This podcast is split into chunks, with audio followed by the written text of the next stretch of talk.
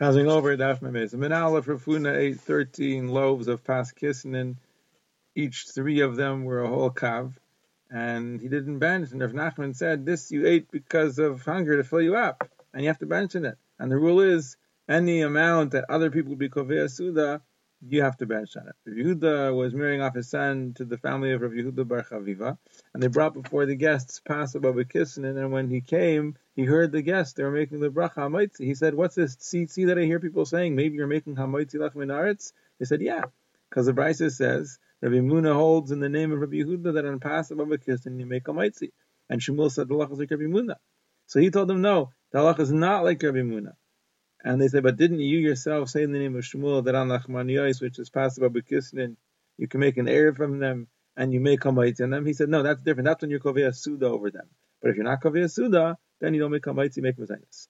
Rav Papa came to the home of Rav Huna Breder of Nasan, and after they ate the meal, they brought before them something to eat. So Rav Papa took it and he ate it without a bracha. So they said to him, don't you hold that when you're finished eating, if they bring you food, you have to first bench and then make a new bracha. Otherwise, you can't eat. And he told them, no, that's only if they're masalik, the table, they take away all the bread. But here that didn't happen. Rav and Rabbi Zera came to the Bei Reish Galusa, and after they took away the table completely, then they then they brought some other portion from the Bei Reish Galusa, and Rav ate it. Rabbi Zera wouldn't eat it, and Rabbi Zera said to Rav, how do you eat it? Don't you hold it if they're masalik, the table, you're not allowed to eat? He said, well, listen, we're saimich on the shulchan of the Reish Galusa, meaning we're doing whatever he says to us, and he told us to eat, so our das was to eat if that's what he wanted us to do. Rav said if a person is rugged to put oil on his fingers after the meal, so then that's ma'akiv, meaning as long as they haven't put it on the oil, it's like they're still eating and they could still uh, eat without a bracha. And Rav Ashi said when we were by Rav Kahana, he told us, we who usually put oil on at the end of the meal, it's ma'akiv us, and as long as we didn't put on the oil, we can still eat. And the Maisa the Gemara says the halacha is not like any of this. The halacha is rather like Rav Chia Ashi, who said in the name of Rav, there's three things that have to be right away.